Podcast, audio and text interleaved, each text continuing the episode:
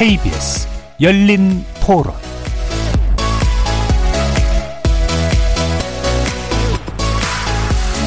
안녕하십니까. KBS 열린 토론 정준희입니다. 없던 것을 만들어서 하는 것도 아니고 하던 것을 줄여서 그것도 지휘부 훈련을 하는 거잖아요. 그 지휘부 훈련을 한 그것도 안 하면 아무것도 안 하고 있는 게 되버리죠.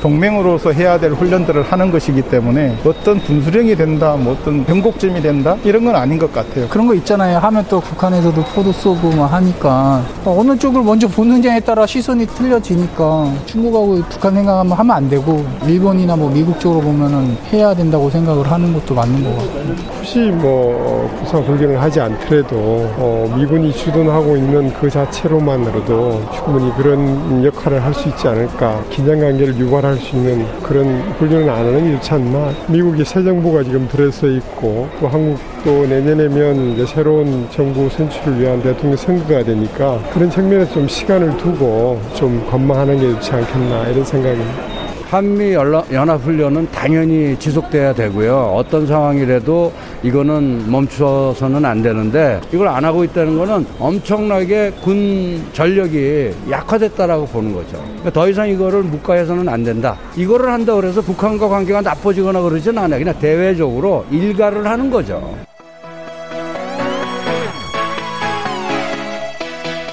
거리에서 만나본 시민들의 목소리 어떻게 들으셨습니까? 오늘 토론 주제는 3월 예정 한미 연합군사훈련이 북미 그리고 남북 관계에 미칠 영향입니다. 한반도 정세와 관련해서 연례 행사처럼 되풀이되는 것 중 하나가 바로 한미 연합군사훈련을 둘러싼 입장 차입니다.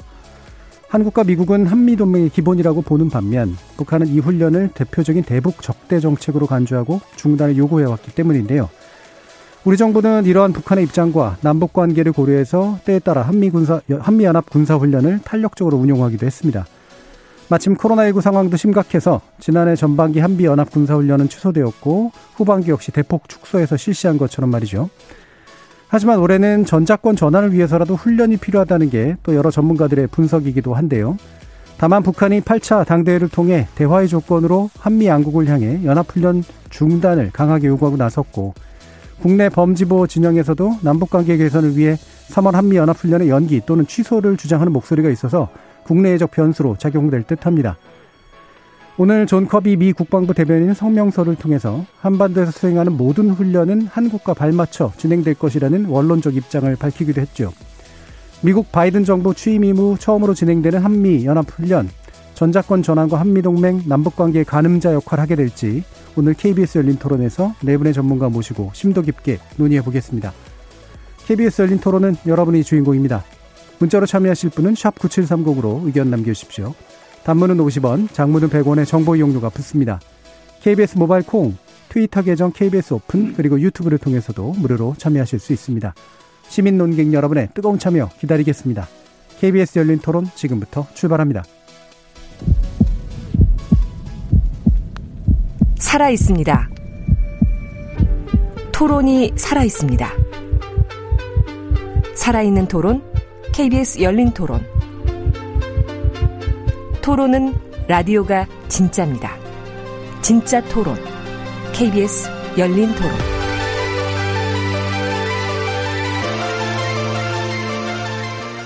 오늘 토론 함께 해주실 네 분의 전문가 소개하겠습니다.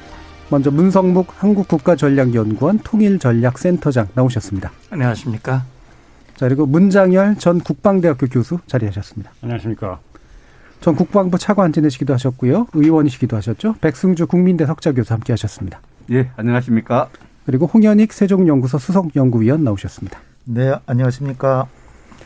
자, 일단, 어, 한미연합 군사훈련, 이 부분이 이제 어떤 건지 아시는 분들도 계시고, 그냥 그냥 관습적으로만 들어만 보신 분들도 계셔서, 이게 꽤 오랜 역사를 가지고 있는데요. 이게 또 언제나 동일한 형태로 또 진행된 건 아니라고 하는 점도 지적을 할 필요는 있는 것 같습니다. 그래서 관련해서 문성무 센터장님께서 이게 어떤 성격을 가지고 있는, 어떤 종류의 훈련인지 좀 말씀을 좀 주시죠. 네. 한미연합연습을 이해하시려면 왜 그 연습이 시작이 됐는지 배경을 좀 짧게라도 말씀을 드려야 될 것 같은데요.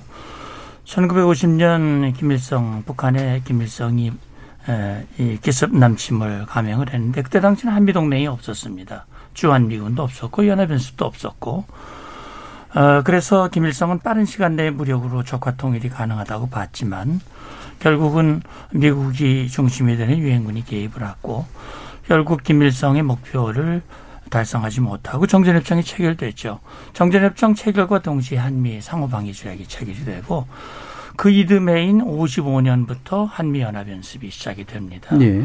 그때 당시만 해도 유엔군 사령관이 전자권을 가지고 있었고 76년까지는 유엔군 사령관이 주도하는 연습이었어요. 50년대 같은 경우는 정전 체제의 유지. 예. 다시 말하면 북한이 도발하지 못하도록 하기 위한 그런데 방점을 두었는데 연합연습이 북한의 대남 도발, 안보 환경에 따라서 조금씩 성격을 달리하게 네. 되는데 60년대 들어와서 북한의 도발이 극심해지죠.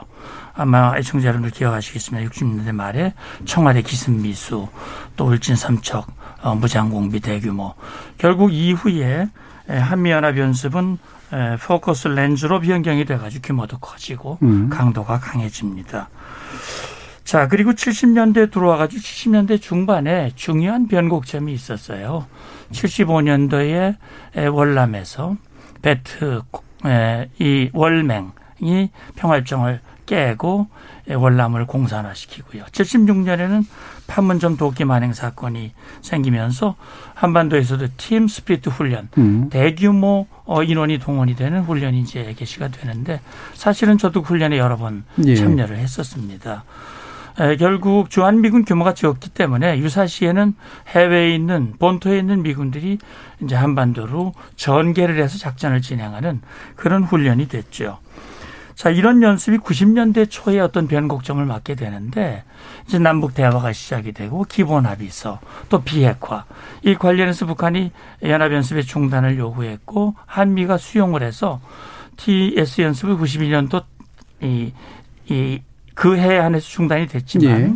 93년도에 이제 재개가 되면서 북한이 반발하고 핵 위기로 들어서고 제네바 합의에 의해서 결국은 북한 핵 문제와 또 팀스피트 훈련이 협상이 되면서 이제 중단이 됐는데 결국 TS 훈련이 중단이 되면서 에, 이 연합 연습이 봄에는 RSOI, 에, 여름에는 U 어, 을지 Focus Lens 어, 이 훈련으로 가다가 2007년에 이 연습이 이제 바, 이 명칭이 바뀝니다.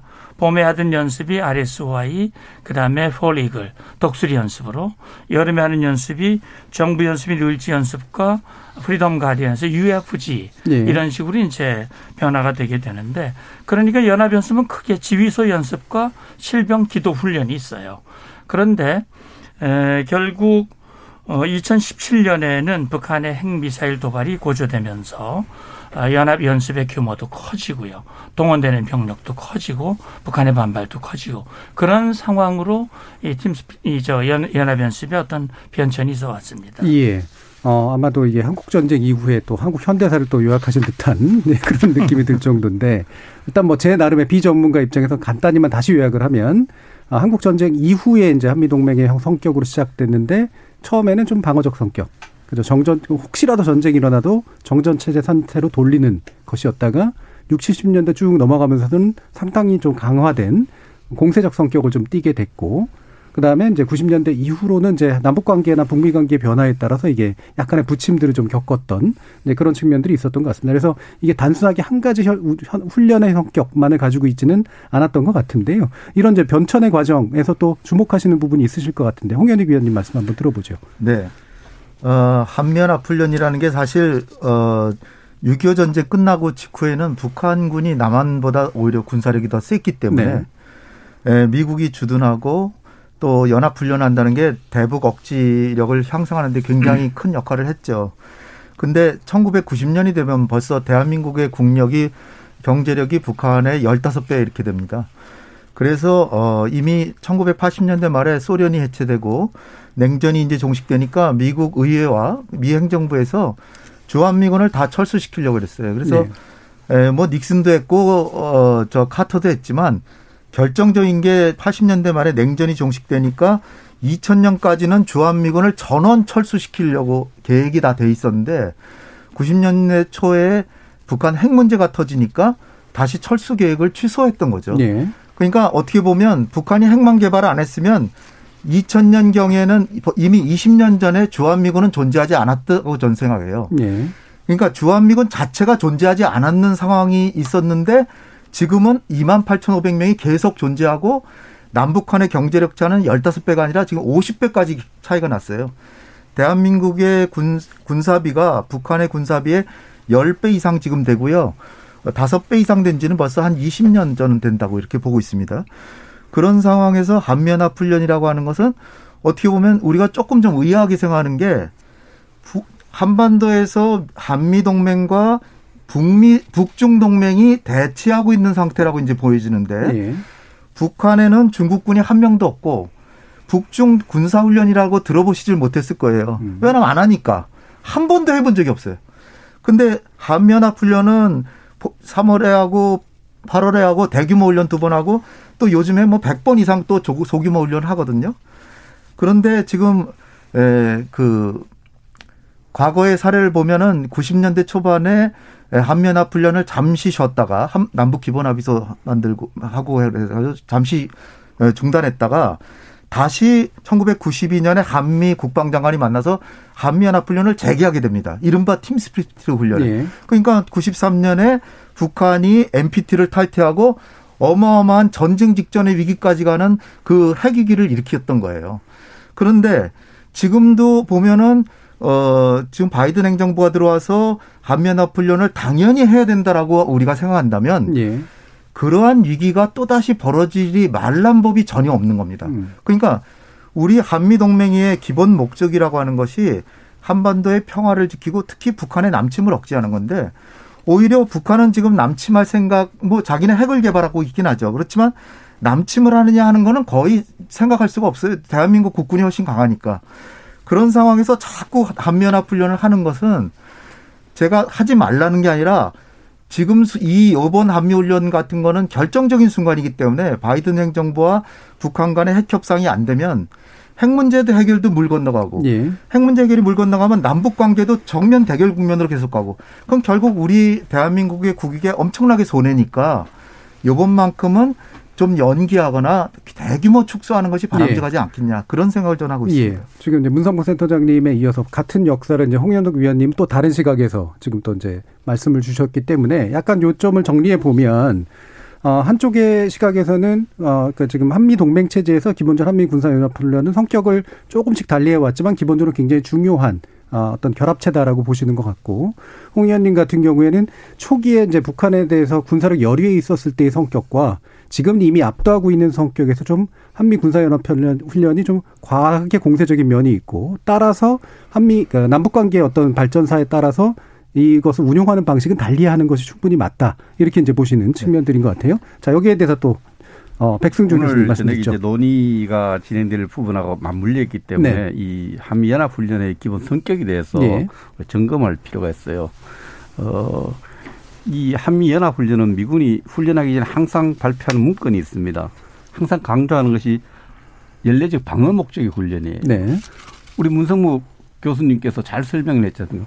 주, 주한 미군을 불러들인 것도 김일성이고 또 거기서 연합 훈련을 한 것은 결국은 남북한 군사력 격차가 아니라 계속해서 북한이 군사력을 통해서 한반도를 석권하려는 그런 노선을 갖고 있기 때문에 그걸 막기 위한 방어적 목적의 훈련이라는 거죠. 네. 그리고 단독 훈련이 아니고 한국과 미국의 연합 훈련 또 주한 미군과 우리 국군의 연합 그 군사력 가지고는 방어할 수 없는 상황을 고려해서 밖에 있는 해외에 있는 미군까지 끌어들이는 그런 것을 끌어들여서 전쟁을 하려니까 이것은 숙달된 훈련이 필요한 거예요. 그래서 방어 목적의 훈련인데도 불구하고 계속해서 북한은 공격력 훈련이라는 네. 주장을 해왔죠. 공격력 주장을 해왔는데 이 부분에 계속 공조하는 어, 이런 내부, 우리 내부, 우리 사회 내부에서 이 훈련이 공체적 훈련이고 공격적 훈련인 걸 전제를 해버리니까 이것이 긴장을 만든다. 네. 지금 70년의 전쟁 체제 이후 68년간의 한반도에 긴장이 조성된 것은 한미 연합 훈련 때문이 아니고요. 한미 연합 훈련이 긴장을 늘 완화시키고 긴장을 막았던 겁니다. 도발 때문에 북한이 또 최근에 핵 개발하고 또 여러 가지 도발을 해서 한반도가 긴장되었지. 언제 연합 훈련 때문에 방어용 목적의 훈련 때문에 이게 저 된 건 아니거든요. 그래서 한미 연합 훈련은 기본 성격이 방어 훈련이다. 예. 방어 목적 훈련 그 이상 도 이하도 아니에요. 네. 훈련 성격 훈련을 좀 아무리 봐도 우리 정부가 현재 우리 정부와 미국 정부가 북한을 도발하 이제 공격 할 생각이 있다고 전제합니까? 전 전혀 그렇지 않다고 생각합니다. 네. 네. 그런 의사도 없고 우리 헌법도 그걸 막고 있고 우리 네. 정치권도 그렇고 그래서 우리가 북한을 공격하게 훈련하고 있지 않은데 북한은 계속 덤탱이를 세우는 거예요. 자기 주장과 구실을 만들어서 공격용 훈련이다. 정치를 긴장시키고 있다. 우리 국민들 제대로 알아야 된다. 한미연합훈련은 기본 성격이 방어용 훈련이다. 예, 방어용 훈련이고 실제로 한반도의 긴장은 북한의 도발에서 만들어진 것이지. 그렇죠. 긴장을 막기 위한. 군사 훈련 때문이 아니다라고 네. 하는 이제 북한의 마타도다 이제 이런 식의 말씀이신 그렇습니다. 건데요. 자, 문장균 교수님 말씀도 들어보죠. 아, 한반도의 긴장이 북한에 의해서 만들어진 것은 일정 부분 사실이지만은 북한에 의해서만 만들어지는 것은 아니다라는 것도 엄연한 사실이에요. 한미 연합훈련 이게 1978년 연합사 창설 이후에 작전계획 5027이라고 하는 것이 만들어져 가지고 그 작전 계획을 어떻게 잘 시행할 것인가에 대해서 연습하는 것이 이제 큰 변곡점이었어요. 아까 이제 문성묵 어, 박사님께서도 말씀을 그 전반적으로 쭉 해주셨지만은 근데 이것을 이제 작전 계획에 보면은 이게 방어만이 아니에요. 일단 방어를 해가지고 나중에 반격을 하고 통일까지 가는 거예요. 이걸 가지고 계속 방어라고 하는 것은 그야말로 눈 가리고 앙호하는 것이고 손바닥으로 해를 가리는 거예요. 우리가 인정할 것은 깨끗이 인정하자는 거예요. 우리가 북한이 6.25 전쟁을 일으켰잖아요. 이건 뭐 부인할 수 없는 사실입니다. 그건 잘못된 거예요. 우리가 앞으로 북한이 더 이상 전쟁 도발을 하지 않도록 대비하는 것도 마찬가지. 이건 당연한. 것이고 예. 예, 그렇게 해야 되는 겁니다. 자, 그런데 그걸 자꾸 이 객관적으로 어, 양자간의 어떤 균형적인 감각을 가지고 이것을 대응 어, 보려고 하지 않고 모든 것이 다 잘못된 것은 북한 때문이다라고 봐버리면은 나중에 우리가 논리적으로 크게 당할 수가 있어요. 그건 네. 사실 맞지도 않고 따라서 이 연합훈련이라는 것은 우리가 열린 마음을 가지고 정말 객관적으로 무엇이 국가의 이익과 민족의 이익에 더 도움이 되고 더욱더 중요한 것은 사실을 어떻게 하면 객관적으로 볼 것인가라고 예. 하는 노력을 기울일 때 이 문제를 잘 파악할 수 있는 것이지 너무 이걸 어, 모든 것이 북한 탓, 에, 탓이고 북한의 적화야요, 적화 통일야요. 이것에 우리가 어, 대응해야 되는 것이 국가의 제1의 에, 목표이고 목적이다. 이렇게 생각해 버리면 예. 더 이상 논의를 할 수가 없는 예. 거예요. 기본 성격 규정 자체에서 상당히 또 의견이 갈리시기 때문에 이 부분은 좀 더 약간 논의를 해보면 좋을 것 같은데요. 너무 지리하게 끌지는 않고요.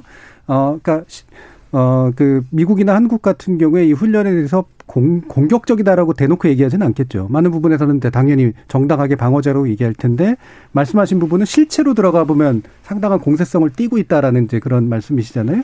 그렇기 때문에 그 부분에 대한 사실 판단을 좀 해봐야 될 것 같아요. 사실관계를 예. 좀잘 짚어봅시다. 작게 502체를 실현하기 위해서 특히 격퇴하고 또그 진격하기 위한 그런 연습하기 위한 부분이 있다. 훈련이 저는 사실이 다릅니다. 그 한미연합훈련 언제부터 시작됐는지 문성묵 박사님이 아까 설명 잘 했지 않습니까? 50년대에 쭉 하고 60년대 내용과 방법이 좀 다르게 쭉 훈련이 된 거예요. 아까 또 핵, 핵무기 때문에 핵, 주한미군을 계속 주둔하고 있다는 건데 핵무기 없을 때 이미 북한 핵, 시- 핵실험하기 전에도 주한미군이 주둔했던 거예요. 사실관계에서는 틀린 이야기입니다. 그래서 지금 그 저도 작게 공부했습니다. 5027. 5027의 어느 부분에 그렇게 북한을 공, 저 우리가 북한에 토발하지 않는데 남침하지 않는데 그 북한을 공격하기 위한 그 있다고 저는 그 사실 관계 틀린다고 그러니까 생각합니다. 남침에 대한 반격론을 이제 말씀해 주시는 거였죠. 철저하게 예. 방어 목적의 팀스프 내용 자체를 방어 목적이고 이 훈련에 대해서 미군이 계속 통지를 해요. 어떻게 하느냐? 통지문이 여기 있어요. 북한군에게 연습 일정도 보고 참관도 하라 그래요. 방어적 성격이 자신 있고 이 부분에 대해서 중립국 감시위원회가 정립적 중수 이행 여부 이 부분에 대해서도 계속해서 요구를 하고 있는 겁니다. 예, 훈련 예, 주체 후- 훈련 주관하고 있는 부서에서 그래서 이것을 지금 문 교수님이 어떤 근거로 국방대학 교수님을 하시는데 어떤 근거로 부- 우리 훈련이 공시적 훈련이고 공격용 훈련이라고 하는 그거는 사실관계가 전혀 다른 겁니다. 아, 사실관계가 다르다고 해서 제가 네, 저기 일단 이렇게 말씀을 안 드릴 수가. 없는데 예. 사실관계라고 하는 게 내용을 가지고 봐야 되는 거예요. 예. 북한이 핵무기를 개발한 것이 미국의 위협 때문에 했고 우리는 방어적 목적이다라고 해서 누가 믿습니까? 그것은 레토릭에 불과한 것입니다. 그래서 우리가 인정할 건 인정해야 돼요. 북한이 남침했을 것을 전제로 하고 했다고 해서 이것을 다 방어적 목적이다라고 말을 하면 곤란하다는 거예요. 북한이 남침했을 때에 어떻게 대응할 것이냐. 그래서 여기에는 공격적인 요소도 있다. 그러니까 이걸 북, 왜 인정 못합니까? 예, 북침이 아닌 남침 시의 반격의 성격에 그렇죠. 대해서 이제 말씀하신 거죠. 당연히 그렇게 해야 되죠. 왜냐하면 예. 우리가 북침하기 위해서 먼저 예. 북한이 가만히 있는데 우리가 북침하기 위해서 하는 것이 아니잖아요. 네. 그다음에 내용면에서 중요한 것이 여기에 동원되는 전력이라는 것이 어마어마합니다. 60만 명 정도가 이 전시 증원 전력으로 오게 돼 있고 그렇지 않아도 2017년까지 동원된 장비들, 무기체계, 전략 무기들 보면은 가공할 만한 무기들이에요. 예. 이 정도까지 과연 필요했냐? 예. 이게 과연 모든 긴장은 북한이 조성했고 우리는 아무런 책임이 없다라고 말할 수 있겠는가? 예예. 예. 저는 우리가 잘못하고 잘했다고 할 것이 아니라 우리가 어떠한 필요에 의해서 어떤 행동을 했다면은 어 자신 있게 말을 하게요. 그러지 그걸 가지고 방어적 순수한 방어적 목적이다.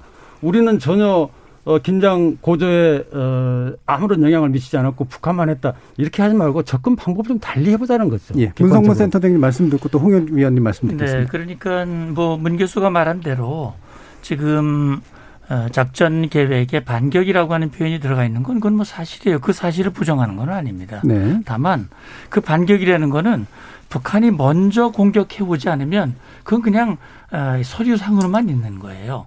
그러니까 지금 기본적으로 이 연합연습이라고 하는 것은 우리가 북한을 공격하기 위한 연습이 아니라 북한의 도발을 억제하기 위한 것이고 억제가 실패하면 응징의 개념이 들어가 있습니다. 예. 그래야만 억제 효과가 높아지기 때문에 사실 정전협정 체결 이후 미국이 북한에게 푸에블로가 납치되고 이시원투원 전투기가 이제 정보기가 격추되고 또 판문점 도끼 만행해서 미군 장교 두 명이 도끼로 맞아 죽는 그런 상황에서도 북한을 군사적으로 응징하지 않았어요. 그러나 북한이 늘 도발을 해왔거든요. 그렇기 때문에 사실 한미 주한미군과 한미 연합방위 체제와 연합 연습이 없었다면 북한은 재침 재침을 얼마든지 할 수 있었어요. 네. 그럼에도 불구하고 이것이 그런 억제 효과에 있었다고 하는 것. 그래서 앞으로도 북한이 먼저 공격하지 않으면 한미가 먼저 공격하지 않습니다. 예. 그건 불변의 사실이에요. 예. 예. 그러니까 응징적 반격이 있었기 때문에 억제 효과가 네. 있었다는 말씀도 들리고요. 홍현우 위원님. 네. 어떠한 조건이 있어도 어, 한미는 훈련을 하는 게 방어적이고 합당하고 정당성이 있다 이렇게 주장을 하시는데요. 1950년대에는 어, 한국이 북한보다 국방력이 뒤지고 어, 그 미국은 저 멀리 있었기 때문에 당시엔 교통수단도 지금보다 더, 덜 좋고 그래서 당시에는 이제 6.25 때 남침을 당해서 우리가 너무나 고생을 했기 때문에 미국이 과연 빨리 도와줄 수 있나 그런 거 훈련하려고 했을 그 당시에는 필요성이 있다고 봐요. 근데 지금은 뭐 미국이 여기까지 오기도 전에 그냥 미국 본토에서 대륙간 탄도탄으로 쏘면 40분이면 평양은 완전히 불바다가 돼버려요. 그러니까 굳이 이런 훈련을 한다고 하는 것은 다른 목적이 있다라고 상상할 수밖에 없다는 거죠. 왜냐?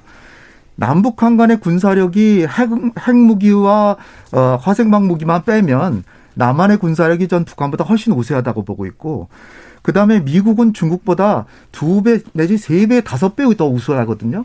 근데 한국보다 5분의 1이고 미국의 3분의 1도 안 되는 중국하고 북한은 군사훈련을 한 번도 안 하는데 해본 적도 없고 한 번도 안 하는데 그 중국과 북한보다 훨씬 힘이 센 두 나라가 매년 대규모 훈련을 두 번이나 하고 거기다가 작은 훈련을 한 50번씩 하면은 그것이 평화를 바라는 사람의 그 행동이냐는 예, 거죠. 그러니까 알겠습니다.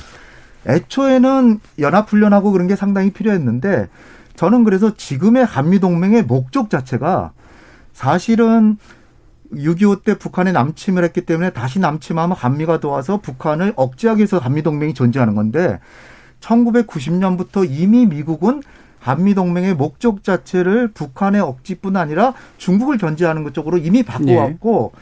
그것이 지금 시행되고 있고 그게 사드까지 배치되고 쥐소미아하고 다 일련의 움직임이 미국의 입장에서는 남북한이 사이좋게 지내서 한반도에 평화가 오고 하면 동북아에서 후퇴하고 또 한국에서 후퇴하면 일본에서도 후퇴하기 때문에 예. 제가 음모론적으로 말씀드린 게 아니라 미국의 입장에서는 당연히 그렇게 생각할 수 있을지 모르지만 대한민국의 국익을 지키려면 한반도의 평화를 유지하고 북핵 문제를 해결하고 남북 간의 교류 협력을 해서 통일로 가야 되는 것인데 이거 한미훈련 우리가 능력이 한미 연합 군사력 보면 훨씬 더 출중하고 예. 몇 배나 뛰어난데 계속 훈련해서 하는 것은 북한 핵을 계속 개발하라고 하는 것밖에 안 된다는 알겠습니다. 거죠. 여기까지만 일단 네. 하고요. 어, 일단 입장 차이는 확실하게 좀 나타났고 네. 사실관계는 어느 정도는 확인은 된 것 같습니다. 다만 그 사실에 대한 해석이 차이가 좀 있는 거는 문- 분명한 것 같고요. 어, 그럼 핵심이 되는 건 사실은 어, 이 한미 연합 그 훈련의 정상화가 필요한 주장과 지금은 사실 일단은 멈춰야 될 때다라는 주장이 사실 이미 좀 드러나 있는 상태이긴 합니다. 그러면 이 부분에 대해서 뭐 뒤에서 좀 더 아마 더 얘기가 나오긴 할 테니까요. 어, 일단 어, 일- 그 미국이라고 하는 데가 어떤 입장을 가지고 있는 거다라고 판단을 하시는지에 대한 말씀을 한번 들어볼게요. 이 부분은 백 교수님 말씀 한번 예, 들어볼까요? 그 한미연합 훈련이 이제 2018년 이후에 어, 싱가포르 회담 이후에 어, 축소되고 없어지고 어, 사실상 훈련 방법도 많이 달라졌죠. 실질적인 훈련보다는 시뮬레이션에 기초한 이런 연습으로 바뀌어서 예. 훈련을 제대로 하고 있지 않다. 이건 제 이야기가 아니고 브룩스라는 한미연합 사령관이 제대로 훈련하지 못하고 있다 이렇게 나와 있고요. 근데 어떻게 할 거냐에 대해서 존 커비 국방부 대변인이 오늘 세 가지 wording을 내놨어요. 한국과 발맞춰 진행하겠다. 예. 훈련에 대한 세부 내용은 설명하지 않겠다. 그리고 높은 수준의 준비 태세 유지가 필요하다. 이렇게 내놨는데 연합훈련이기 때문에 한국 단독 훈련이 아니고 한국과 미국이 연합훈련이기 때문에 우리 정부하고 발맞추지 않으면 훈련 진행할 수 없어요. 아주 네. 원론적인 얘기예요. 이걸 가지고 달리 해석할 건 없고 연합훈련이기 때문에 한국과 조율이 필요한 부분은 강조된 건데 마지막 세 번째 높은 수준의 준비 태세를 유지하겠다. 이 부분은 굉장히 의미 있는 메시지입니다. 이게 트럼프가 우리 정부와 조율하지도 않았어요. 그 당시 제가 국회의원 시절에 전부 확인을 다 했는데 조율하지 않고 갑자기 김정일에게 선물 주다시피 해서 훈련을 안 하는 걸로 결정이 된? 거예요. 예. 싱가포르 회담에서 우리 장관도 몰랐고 우리 정부가 몰랐어요. 의논도 안 하고 다 확인된 내용들입니다. 그런데 여기에 이 바이든 대통령이 지금 어 트럼프가 했던 여러 가지 대외 정책들을 막 바꾸고 있잖아요. 검토하고 있는데 네. 한미연합 훈련 중단 결심했던 트럼프도 생각도 바꿀 가능성이 굉장히 많은데 그것을 wording을 어떻게 담아냈느냐. 존 커비 국방부 대변인이 높은 수준의 준비 태세를 유지하겠다. 이 높은 수준의 준비 태세는 시뮬레이션 컴퓨터 게임에서는 안 돼요. 제대로 된 훈련과 연습을 통해서 하겠다는 이 메시지를 우리 정부에 전하는데 예. 우리 정부가 여기에 대해서 상당히 좀 음, 조율이 필요하다고 이런 입장인데 아직 또 훈련이 그 문서에 보면은 한미연합 훈련 3월달 훈련은 둘째 화요일 날 시작하도록 돼 있어요. 예. 화요일 날 시작돼 있는데 아직 우리 정부는 오늘까지도 아직 구체적인 내용에 대해서 합의한 바 없다 이렇게 군사 훈련이 무슨 무슨 축 뭐 스포츠 경기도 이렇게 안 합니다. 일주일 뒤에 할 훈련 아직도 결정이 안 됐다 그러는데 그러나 미국하고 한국의 입장 차이가 굉장히 많은가 보다 많다. 그래서 방점은 높은 수준의 준비 태세를 유지하겠다. 이대로 훈련 가서는 안 된다는 입장이 바이든 정부의 국방부 책임자들의 입장으로 저는 네, 이해하고 바이든 있습니다. 행정부는 결국 앞에는 외교적 수사고 뒤에 부분에 그렇습니다. 있어서는 상당히 높은 수준의 훈련을 해야 된다. 그러니까 실물적 훈련을 해야 된다라는 입장으로 보셨어요? 어떻게 보시나요? 네, 문장교 교수님. 네, 저는 이제 전합훈련이 지금 어떻게 결정됐는지 어, 아직까지 잘 밝혀지지 않았지만은 결국 작은 규모로라도 할 것 같아요. 단지 하나 만약에 코로나 상황이 더 악화된다면 그것 때문에 못할 수는 있겠다 싶은데 네. 그렇지 않으면은 어, 작은 규모라도 하는데 그 작은 규모라고 하는 게 어느 정도냐? 아, 이것도 굉장히 여러 가지로 해석할 수가 있는 거죠. 예컨대 실병 기동을 실제로 군인들의 예. 군대가 전혀 기동하지 않고 오직 컴퓨터 시뮬레이션으로만 하는 어, 그런 것이 있고 그다음에 이게 더 줄여진다면은 시뮬레이션을 하더라도 어느 단계까지 하느냐. 예컨대 어, 어차피 이제 가정으로부터 시작하는 것이니까 북한이 먼저 남침을 했다라고 가정을 하고 우리가 격퇴하고 반격하는 거 반격을 어느 정도까지 할 것이냐 반격을 더 올려가지고 완전히 북한을 저, 어, 북한 지역을 점령할 것이냐 이런 까지 다 하느냐 아니면은 어, 격퇴하고 빨리 수습하고 네. 그 위기 관리 차원에서 끝낼 것이냐 약간의 그 어, 스펙트럼이 있습니다. 아, 그러나 아, 이미 뱉은 말도 있고 하기 때문에 전혀 안 할 수는 없을 것 같아요. 어, 예. 코로나 상황이 아니면은 그래서 그럼에도 불구하고 좀 아쉬운 것은 이런 것은 우리 이제 백승주 박사님께서도 지적을 하셨는데 좀 미리미리 결정을 했었으면 좋겠어요. 예. 하든지 안 하든지 음. 미리 결정을 해가지고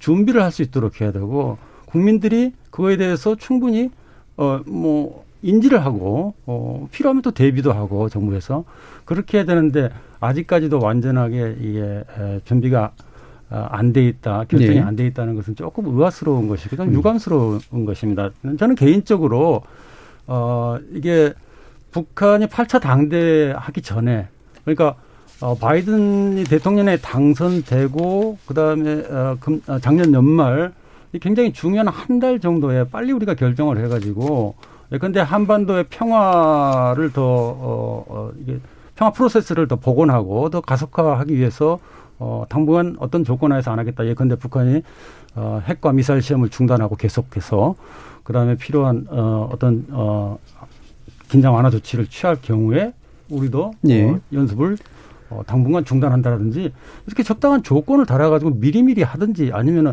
어떠한 경우에도 우리는 연습은 하겠다. 그리고 이것은 북한을 공격할 의도가 전혀 없다라고 하든지 뭔가 이렇게 좀 분명하게 우리가 결정을 했었으면은 좋았겠다라는 생각이 예, 분명하고 좀 이르게 결정했으면 좋, 좋았겠다는 건 두 분이 동의하시는데 이왕이면 하는 걸로 강하게 하는 걸로 결정했으면 좋겠다와 그다음에 상황을 보고 조정했으면 좋겠다에 대해서는 약간의 차이가 좀 있어 보이고요. 예, 홍현우 위원님. 우리 정부의 책임이라고 이렇게 딱 얘기하기는 좀 어려울 것 같아요. 네. 왜냐하면 제일 중요한 건 코로나 때문에 그런 거고요. 작년 봄에도 훈련을 아예 안 했잖아요. 작년 봄에는.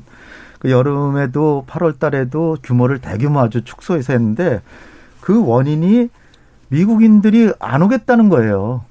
근데 사실은 우리는 전자권 전환 그 점검을 위해서도 와야 되는데 안 오겠다 그러니까 뭐 점검을 안 하니까 연기돼 이제 오는 그런 상황인데 예. 지금 사실 주한 미군 내에서도 코로나 확진자가 나오고 우리 합참 내에도 확진자가 나오고 있어요. 그리고 우리 전 국민이 거리두기 하고 있고 정말 그 영업하시는 식당 하시는 이런 분들 밤 10시면 다 닫아야 되잖아요.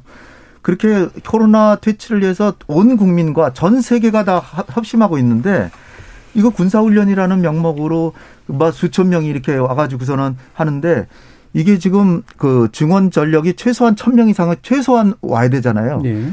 근데 와가지고선 또 12일, 2주 동안 격리돼야 된단 말이죠. 근데 아직 안 왔어요. 근데 이 우리 정부가 이게 책임이라고 이렇게 얘기하는 건 좀 그렇고요. 사실은 미국 행정부가 바이든 행정부가 출범해서 2009년에도 그랬지만 오바마 바이든 행정부가 과감하고 직접적인 외교를 한다 그래가지고 쿠바, 이란, 북한하고 대화한다라고 이렇게 직접적인 대화 한다라고 해놓고 3월 말까지 뭐 별 동태가 없으니까 북한이 4월 5일 날 장거리 로켓을 쏴버렸거든요. 근데 저는 지금 이 상황이 지금은 아직 북한이 인내심을 발휘하고 있지만 3월 달 한미연합 훈련하고 또 그 규모가 좀 크다. 또 크지 않더라도 이 북한이 인내심이 강한 집단이 아니잖아요. 독재 국가고 김정은 멋대로 하잖아요. 그런 상황에서 우리가 한반도의 그 한미 동맹을 맺은 이유 자체가 한반도의 평화를 지키는 것인데 평화를 지키는 방식이 적어도 두 가지라는 본다. 크게 봐서 하나는 강한 군사력을 유지해서 상대방보다 힘을 세게 갖고 있으면 못하겠죠. 다른 한 방면은 상대방하고 대화해서 상대방하고 사이좋게 지내면 전쟁할 이유가 전혀 없잖아요. 그렇다면 바이든 행정부가 이미 작년 11월에 출범했으면 북한한테 대화 메시지도 주고 대화 메커니즘이 돌아가는 상황에서 한미훈련을 한다.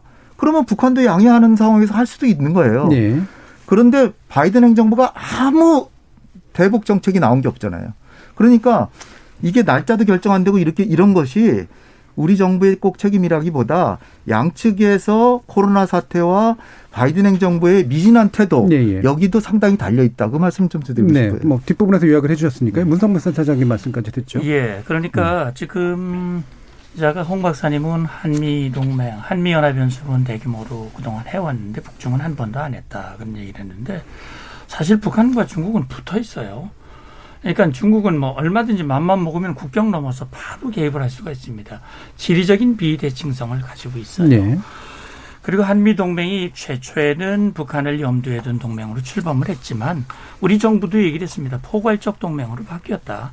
이 동맹이 꼭 한반도뿐만이 아니라 전 세계 평화 안보에 기여하는 그런 동맹으로 확대 발전됐고 앞으로도 그렇게 나가겠다라고 얘기를 하고 있습니다. 저는 그렇게 봅니다. 우리가 경제적으로는 북한보다 압도적이지만 대량 살상 무기 특히 핵미사일 경우는 북한이 압도적이에요. 우리가 핵이 없기 때문에 미국의 핵 우산과 확장 억제에 도움을 받습니다. 자, 한미가 아, 동맹을 맺고 연합방위 체제, 그다음에 주한미군이 있습니다. 훈련 안 하면 전투력 발휘가 안 됩니다. 훈련이 없으면 전투력의 생명력이 유지되지 않아요. 네. 에이브럼스 대장도 Fight Tonight 오늘 저녁이라도 전쟁이 일어나면 바로 투입해서 이기려면 연습이 돼야 됩니다. 다만 지금 말씀하신 대로 코로나 상황이 있기 때문에 코로나 상황에서 철저한 방역 수칙을 준수하면서도 연합 억제력을 유지하기 위한 지금 이번에 하는 연습은 글자 그대로 지휘소 연습입니다. 실전 네. 기동은 아마 안 될 거예요. 지휘소 연습을 제한된 규모로 하는데 오히려 우리 정부가 FOC 전자권 전환을 위한 검증을 같이 하자. 그러면 인원이 더 많이 와야 되고 또 많이 해야 됩니다. 원래 필요한 걸 못하기 때문에 그래서 아마 제가 알고 있기로는 바이든 정부는 이번에 FOC 검증까지 하기는 좀 현실적으로 어렵지 않겠나라는 얘기들이 오가는 것 같고요. 한 가지 저는 그렇게 봅니다.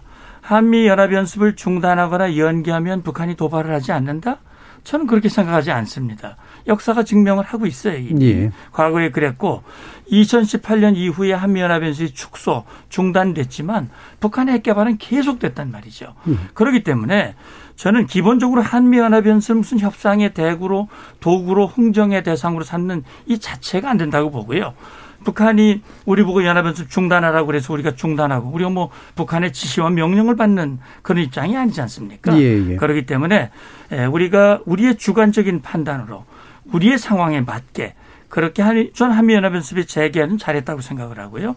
코로나 상황을 고려해서 규모를 좀 축소하고 조정하는 것 이건 뭐좀 필요하다고 예, 봅니다. 일부러 좀 마칠 때가 됐는데요. 제가 짧게만 한번 확인 부탁드리고 싶은 게 있는데 어, 일단 이제 북한하고 중국은 이제 국경이 붙어 있고 지리적으로 연인접해 있기 때문에 미국하고 한국하고는 상황이 다르다는 이해가 가는데요.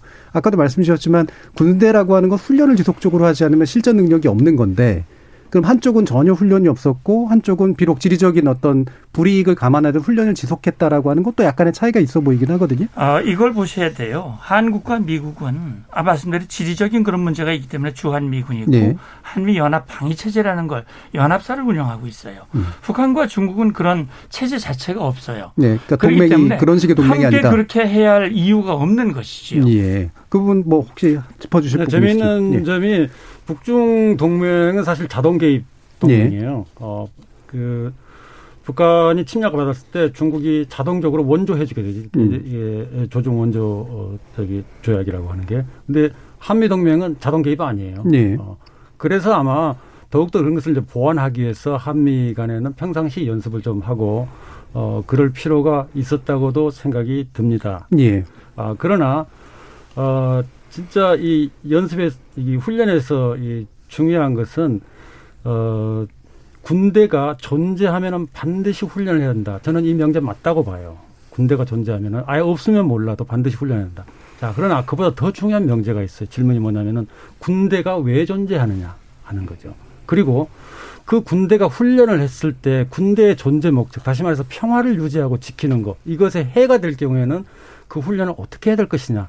여기서 우리가 아주 단순한 논리로서 어 군대는 훈련해야 되고 한국은 미국과 동맹 관계이기 때문에 한미 연합 훈련은 당연하다. 이 단순 논리 이상의 좀 더 어, 큰 어떤 콘텍스트 맥락적인 것을 봐야 되고 그것이 바로 그 우리가 어, 방어를 하고 동맹을 하고 하는 그것의 목적, 궁극적인 네. 목적, 평화를 유지하고 함양하는 거 여기에 어, 포커스를 맞출 필요가 있다. 이 말씀 드리고 싶어요. 예. 저 간단한 거 하나 예. 간단하지만 중요한 문제죠. 어, 지금 한미동맹의 존재 이유 자체가 저는 바뀌었다고 봐요. 왜냐하면 대한민국의 재래식 군사력은 북한보다 월등하다고 좀 보기 때문에 공군력 같은 건 상대가 안 되거든요. 그렇기 때문에 한미동맹의 존재 이유가 대한민국의 입장에서 보면 북한이 핵을 남북한 비핵화 합의에도 불구하고 핵을 개발했기 때문에 우리는 국제사회의 신의를 지키기 위해서 핵을 개발 안 했잖아요. 근데 우리도 개발 능력이 없어서 안 한 게 아니잖아요. 국제사회 신의를 지키기 위해서 하는 것이고 미국이 하지 말라고 해서 미국의 말을 들어준 거예요. 따라서 한미 동맹이라고 하는 거는 재래식 만약 남북한 간에 전쟁이 벌어졌다 그러면 미국의 도움 없이도 북한이 핵을 사용하지 않으면 우리가 당연히 이긴다고 봅니다. 따라서 한미 동맹이 우리가 미국한테 도움을 받는 건 어느 부분이냐? 핵 억지력이 있는 거예요. 예. 따라서 이렇게 한미 연합 훈련 이거 하는 건 다 재래식 군사력 대부분 다 하는 거 아니에요? 그러니까 이게 사실 필요성이 굉장히 낮아진 거예요. 음. 따라서 한미연합 훈련은 1년에 한 번 정도로 줄여서 태평양 상에 가서 하든지 뭐 저 다른 곳에 가서 하든지 해도 되는 것이고 중요한 것은 핵, 핵 안보 약속이에요. 그것이 중점인데 그거는 온데간데 없고 네. 물론 뭐 말로는 계속 해주고 있죠. 근데 핵 억지력만 확실히 보장한다면 한미 동맹의 근본 목적은 북한의 남치 목적이기 때문에 우리가 어, 군사 훈련은 상당히 줄일 수 있다. 예. 그런데 미국은 굳이 한미 훈련을 하면서 한미 동맹을 강조하고 계속해서 이렇게 가는 이유는 딴 데 있다라고 보는 거죠. 예. 한국을 대중 대중국 반공 반중 노선의 선봉장으로 세우기 위해서는 한국 남북한 관계도 별로 좋아 좋은 게 별로 필요가 없고 중국에 대해서 반대하기 위해서는 한미가 똘똘 뭉치는 걸 보여주기 위해서도 한미연합 훈련을 예. 굉장히 크게 과, 과장되게 할 필요가 있는 거예요. 알겠습니다. 그러니까 지금 동맹의 우리 대한민국의 국익을 지키려면 분명하게 한미 동맹이 북한의 남치 목적에 있다는 걸 명확히 규정하는 것이 필요하다고 예. 봅니다. 자, 이 부분은 백성주 교수님 말씀까지 들어봐야겠네요. 예. 일부 마무리를 제가 한 순서 같은데요. 예.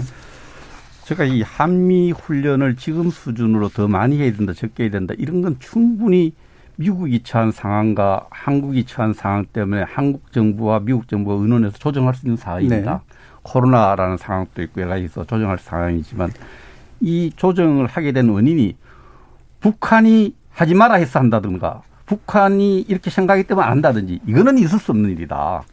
북한이 이런 법 만들어내니까 또 뭐 전단 살포 방지법 만드는 이런 식으로 북한이 한미 연합 훈련 안 했으면 좋겠다. 하지 말아라. 8차 전단 이렇게 하니까 안 하는 건 이건 있을 수 없는 거예요. 주권 국가로서. 그래서 한미 연합 훈련 내용은 늘 시대적 여건에 따라 조정될 수 있는 거예요. 한미 동맹도 조정될 수 있는 거예요. 그러나, 그러나 한국과 미국의 두 정부 간에 의논을 해야 될 상황이지 북한을 이렇게 생각할 건 아니다. 이렇게 생각을 하고요. 예. 훈련이 중요하다는 건요. 저는 프로 프로 스포츠 선수들 좋아하는데 골프라든지 뭐 손흥민 이런 선수들 좋아하는데 이 선수들이 하루를 운동하지 않으면 본인이 안 돼요. 이틀을 하지 않으면 코치가 안 돼. 훈련도 안 했구나. 한 일주일 안 하면은 그 관객이 저 일주일 훈련 안 했구나. 안 돼요. 군대는 훈련을 반복적으로 하지 않으면 전쟁을 치를 수 없어요.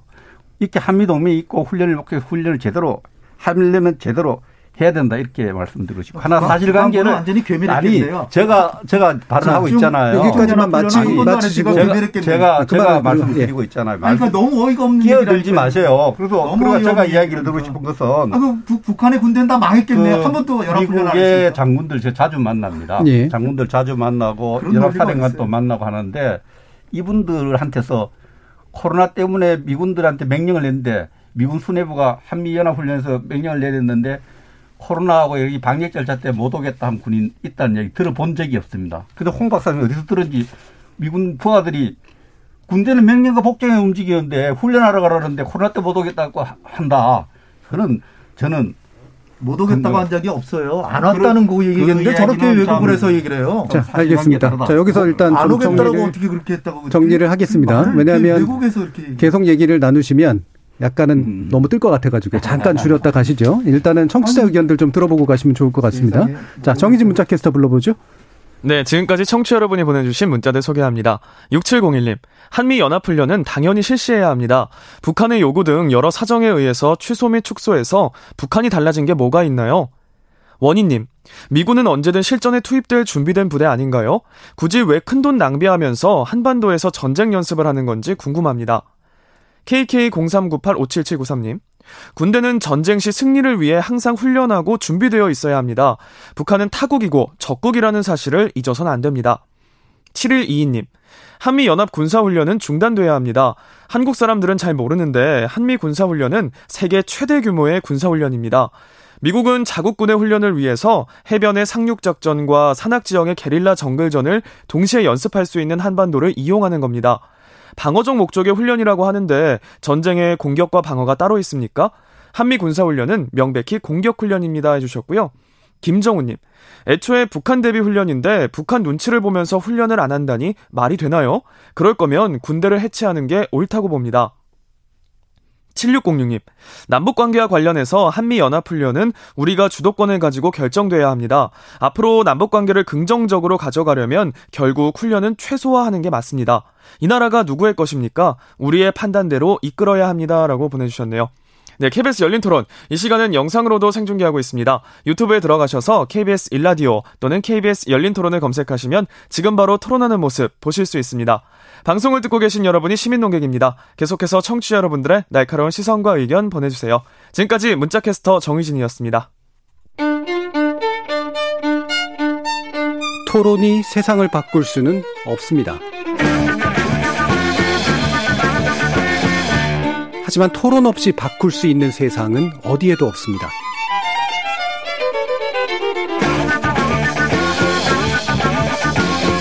세상의 선한 변화를 갈망하는 당신. 정답이 아니라 질문의 힘을 믿는 당신. 우리 KBS 열린 토론에서 만납시다.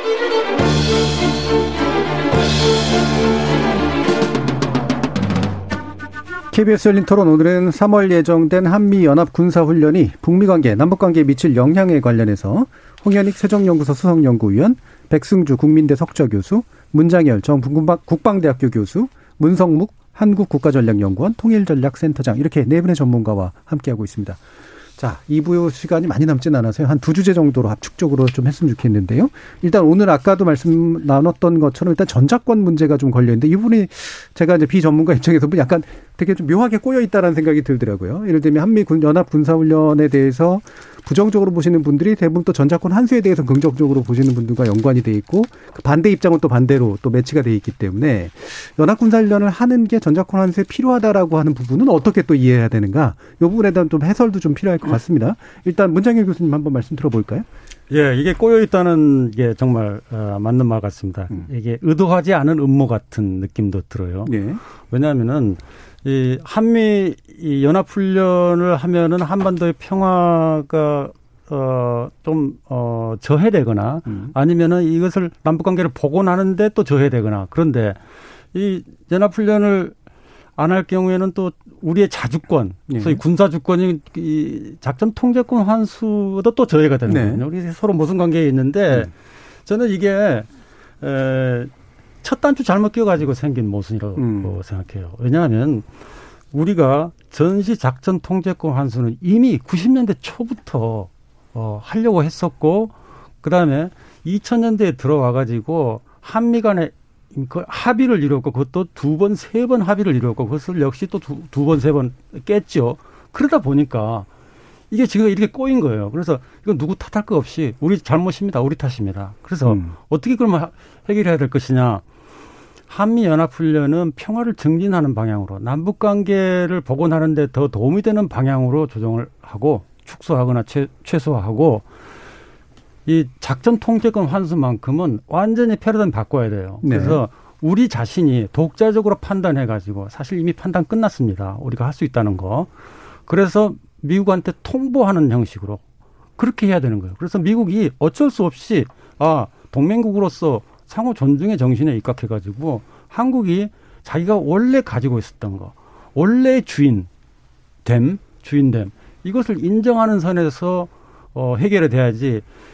이, 이 저기 IOC, FOC 지금 FMC 많이 이 단계요. 예, 네. 그 단계 들어봤는데 네. 세부적으로 들어가면은 굉장히 복잡합니다. 네네. 수백 가지의 체크리스트가 있고 이것을 한미 간의 합의에 의해 가지고 평가해서 패스, 논 패스, 예. 통과냐 아니면은 뭐 비통과냐 이것을 결정하게 돼 있기 때문에 이런 방식으로 하면은 당연히 우리가 받아야 될 이 주권적인 이, 이 권한에 대해서 아무 근거 없이 정말로 어, 이미 능력도 갖췄는데 미국한테 소위 허락을 받는 이런 아주 아주 그 바람직하지 못한 예. 그런 양상이 되니까 이것은 우리가 단칼에 어, 이건 새로운 접근으로 가야 된다. 예. 그래서 저는 문제 없다고 생각해요. 전자권 쓰는 그러니까 연합훈련의 여부라든가 아니면 미국이 생각하는 그런 체크리스트 여부하고 상관없이 환수의 어떤 우리의 로드맵을 네. 가지고 가야 된다. 우리가 주도권을 가지고 환수해야 예. 되는 것입니다. 예. 홍 의원님. 네.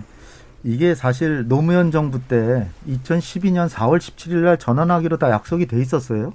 거기다가 2단계까지 검증이 이미 끝났어요. 노무현 정부 당시에도 제가 방송에도 많이 나갔는데 그 당시에도 2단계까지 아무 문제 없다라고 대한민국 국방부에서 그러니까 80% 정도까지는 이미 완료가 된 거예요.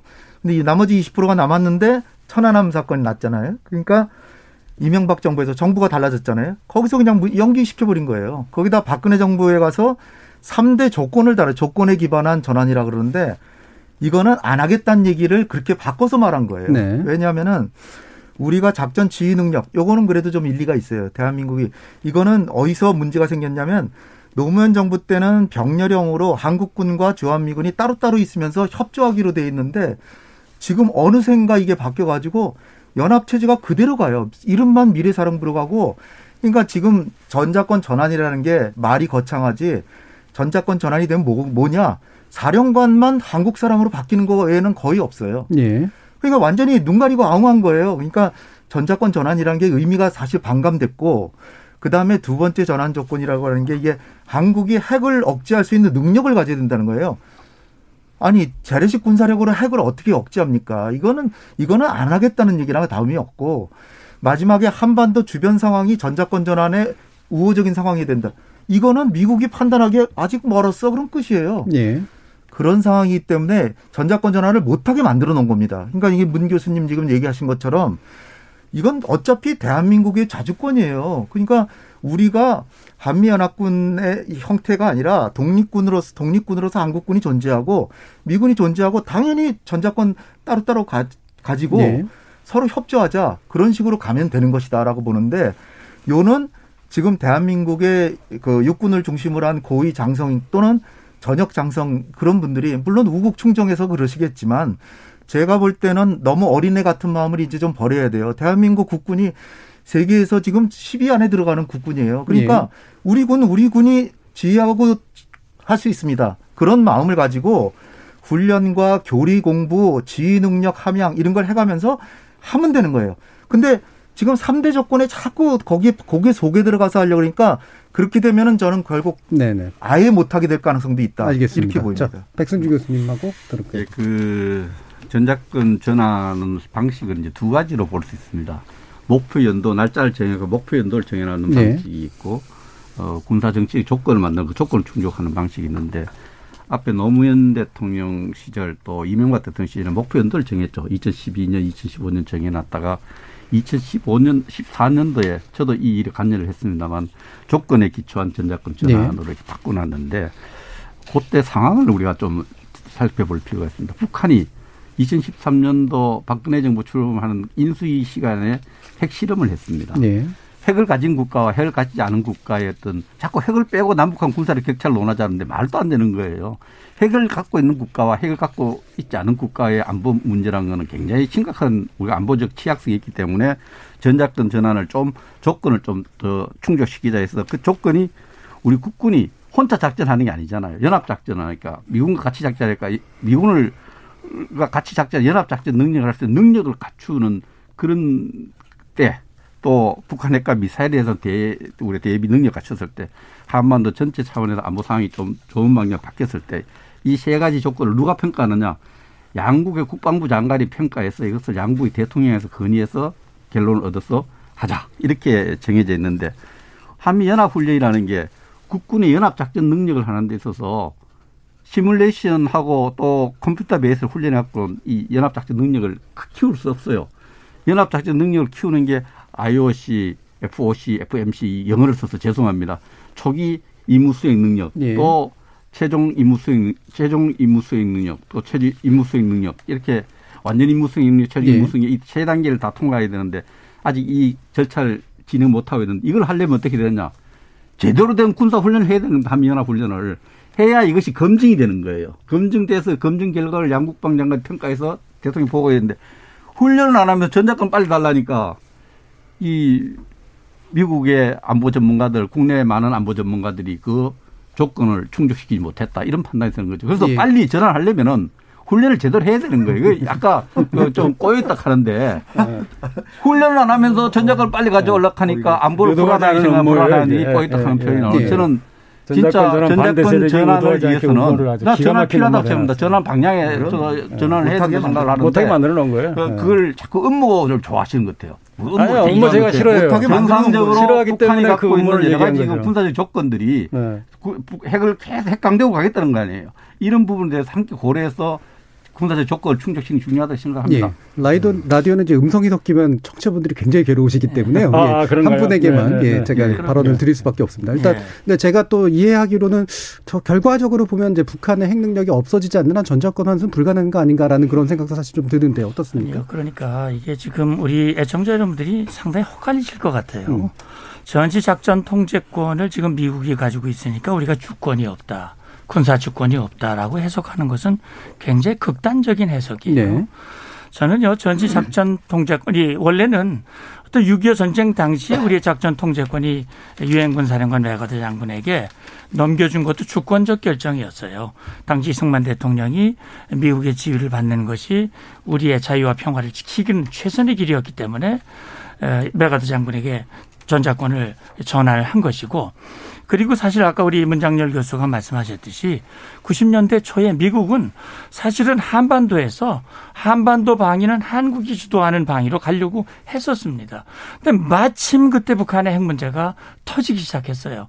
그러니까 북한이 핵을 본격적으로 비핵화 공동 선언이 나왔지만 핵을 개발하는 게 들통이 났고 핵 개발이 계속 가, 가, 이 가속화되니까 우리 정부로서는 핵이 없는 우리가 미국 이 저 미군 전력과 함께 우리가 주도하기가 어렵다라는 네. 판단 하에 사실은 좀 미뤄진 겁니다.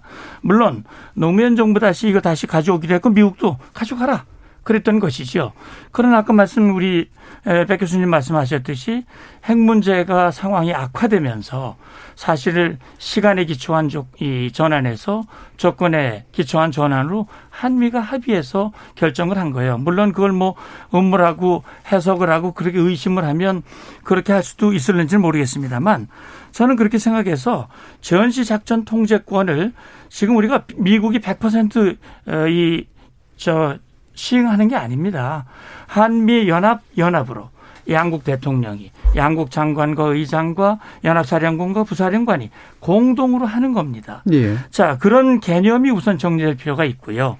우리 주권적 결정에 의해서 미국이 좀 더 맡아주는 것이 우리 안보에 더 튼튼하고, 에, 우리에게도 유리하다는 판단에서 그런 결정을 했다고 보고요. 두 번째, 우리가 우리 군이 북한 군보다 방위비도 많이 쓰고 우리가 재래적 전력이 압도적이기 때문에 가져오지 못할 이유가 뭐가 있느냐? 이렇게 얘기를 하지만 김정은은 이번에 8차 당대회에서 전술핵까지 개발하겠다고 그랬습니다.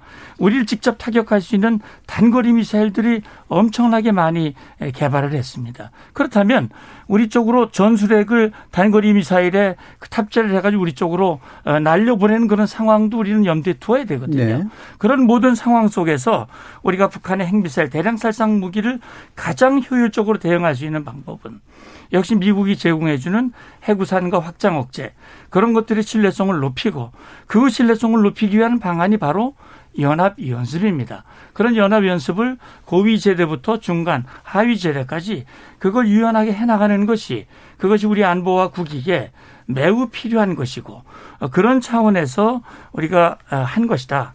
에, 따라서 지금 북한의 의도는 어쨌든 한미 동맹을 이간시키고 어, 이 한미 연합 억제력을 약화시켜서 유리한 조건이 되면 이번 8차 당대회 당 강령에서도 재확인했지만 군사력을 강화해서 조국 통일을 앞당기겠다 힘으로 그렇게 얘기하는 북한 앞에서 우리가 정말 이 상황에서 올바른 판단을 하지 않으면 굉장히 어렵다. 이게 감정적 대응보다는 이성적으로 그렇게 대응을 했으면 좋겠다. 예. 자, 1분씩만 반론 한번 들어보겠습니다. 아니 세- 김정은이 그렇게 생각은 하겠죠. 가능하다면 적화 통일을 하겠다라고 북한의 김정은 아니라 어떤 주민도 가능하다면 우리가 남조선을 해방시켜야 된다 이렇게 생각하겠죠. 그러나 남한이 이미 1970년에 남북한의 경제력이 같았는데 지금 50배예요. 대한민국이 지금 핵을 안 가지는 거는 국제사회의 규율을 따르고 한미동맹상 미국이 안 만들어도 우리가 갖고 있는 것보다도 더 강한 억지력을 주겠다라고 해서 안 만드는 것이지 우리가 핵을 만든다 그러면 1년 내에 100개 이상 만들 수 있습니다. 네, 그 부분 아까 언급하셨고요. 따라서 예. 우리가 북한에 무슨 뭐 어, 도발하려는 마음, 네. 또 호전성, 또 뭐 핵미사일 가지고 그런 거 있잖아요. 사실 미사일만 하더라도 미사일이 북한이 훨씬 더 그 숫자는 더 많을지 몰라도 정밀성이나 정확하게 타격하고 하는 거는 김정은의 집무실에 유리창을 맞추고 들어가는 유리 저 그 순항 미사일 같은 거 우리 다 가- 갖고 있거든요. 우리는 자랑을 안 하고 있을 뿐이죠. 단지 핵과 화생 방 무기 그리고 장거리 미사일 이거는 없어요 우리가 따라서 우리가 지금 한미 동맹을 계속 유지하는 거는 북한의 남침 시 우리의 희생을 최소화하면서 이기기 위해서 한미 동맹을 하는 것이고 예. 북한이 아예 남침할 엄두도 못 갖게 하기 위해서 하는 것이고 그리고 어 이러한 그 억지력을 바탕으로 북핵 문제를 해결하고 한반도의 평화 남북 간 평화 노선을 만들어서 경협도 하고 통일로 가기 위해서 한미 동맹하는 건데 우리가 훨씬 힘이 센데도 불구하고 자꾸 군사훈련 해가지고 예, 예. 북한의 핵 개발 정당성만 주고 논리만 개발해주고 주민들한테 주민들한테도 김정은이 독재하는데 저렇게 한미연합훈련에서 우리를 위협하는데 우리가 똘똘 뭉쳐서 나를 떠받들어라 하는 그런 논리나 주는 그러니까 훈련 자체가 필요 없다는 게 아니라 지금 그렇게 훈련이 뭐 중요성이 너무 과장돼 있다는 거죠. 예. 따라서 이번 제가 1분만 반론을 듣기로 했었는데 3, 분이 갔습니다. 이번만큼은 예. 좀 상당히 예. 축소하든지 안 했으면 하는 게 제 바람입니다. 예, 제 반론 드릴 수밖에 없겠네요. 어떻게 백승주 교수님 하시겠어요? 그, 그홍 교수님 얘기는 이제 한미연합훈련이 핵 개발을 저 정당화한다. 한미연합훈련을 안 하면 핵 개발도 안 하고 호전수도 줄어들 거라는 이런 아주 낭만적인 기대를 하는데 북한이 갖고 있는 여러 가지 군사 정책, 대남 군사 노선들 또 전 한반도를 공산화시키겠다는 이런 것은 우리 핵하고 전혀 관계없이 한미연합훈련 같이 계속 일관되게 유지되고 있는 거예요.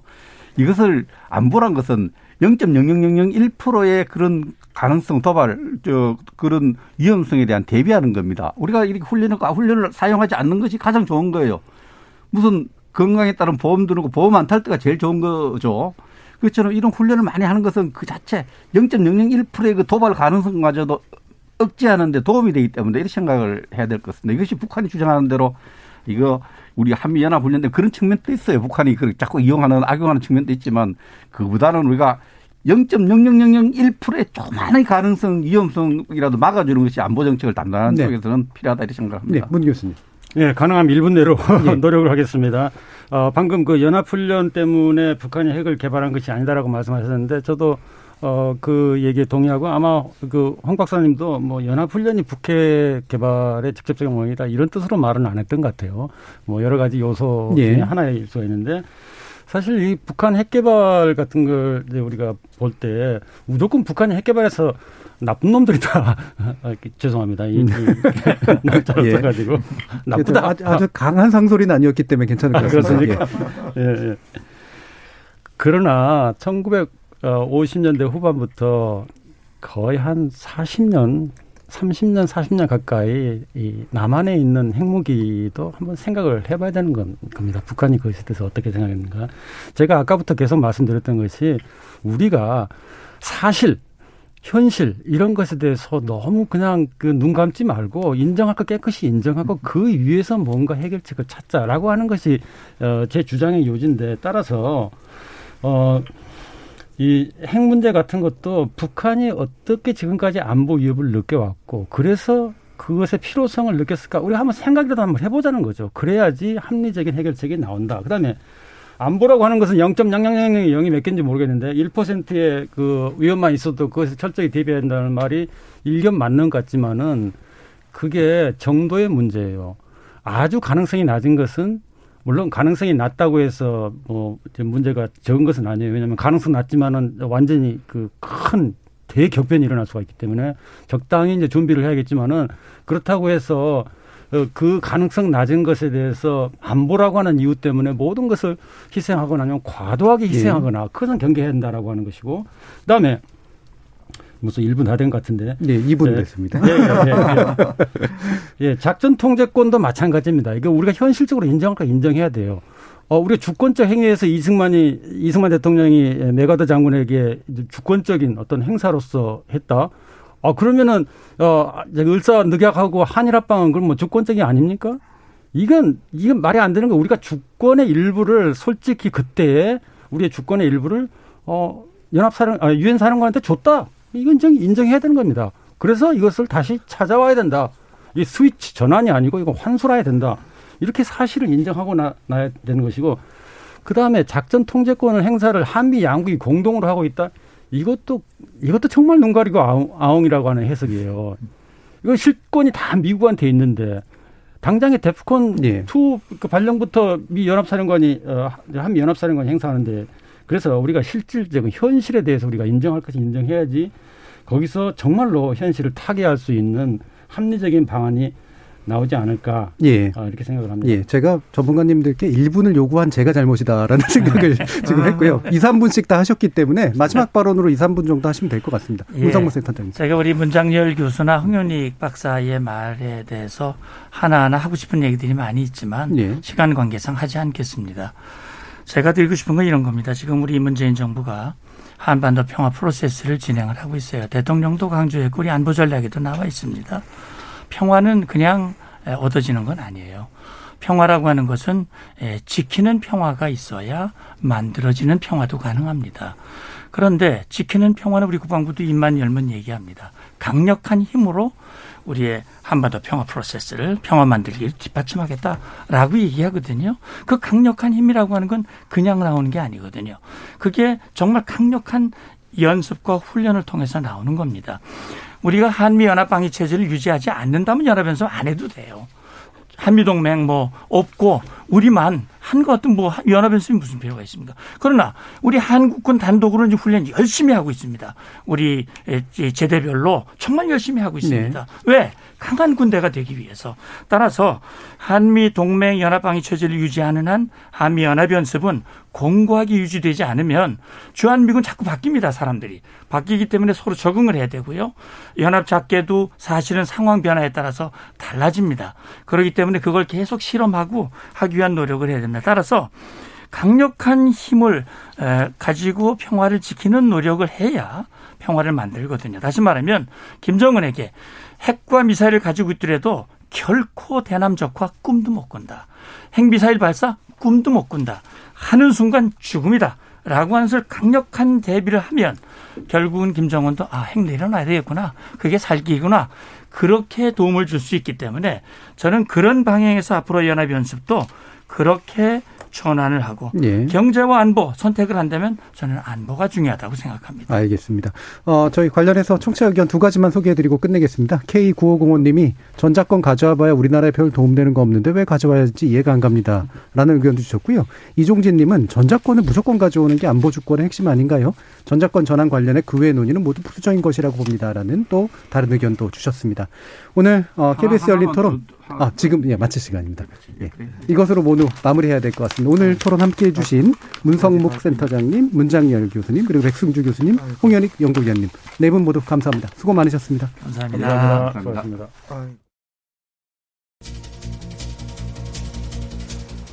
한반도 전쟁 억제를 위한 한미 동맹과 군사 훈련 그리고 동북아 평화 체제 구축을 위한 적대적 군사 행동의 철회 두 가지 주장 모두 각각의 합리성도 있고 일면적 시각으로서의 한계도 또한 있어 보입니다. 존 커비 미 국방부 대변인의 발언 전부는 아니지만요. 한반도에서 수행하는 모든 훈련 및 연습은 한국과 발맞춰 진행될 것이라는 언급 계속 귀로 맴도는데요. 원론적 언급이기에 현실성이 없거나 모종의 다른 의미가 담겨 있기도 하겠습니다만 발맞춘다는 그 원론에서 시작해서 발맞춘다는 원론에 맞게 끝맺는 게 적어도 지금은 좀 올바른 선택이 아닌가 싶습니다. 참여해주신 시민농객 여러분 감사합니다. 지금까지 KBS 열린 토론 정준이었습니다.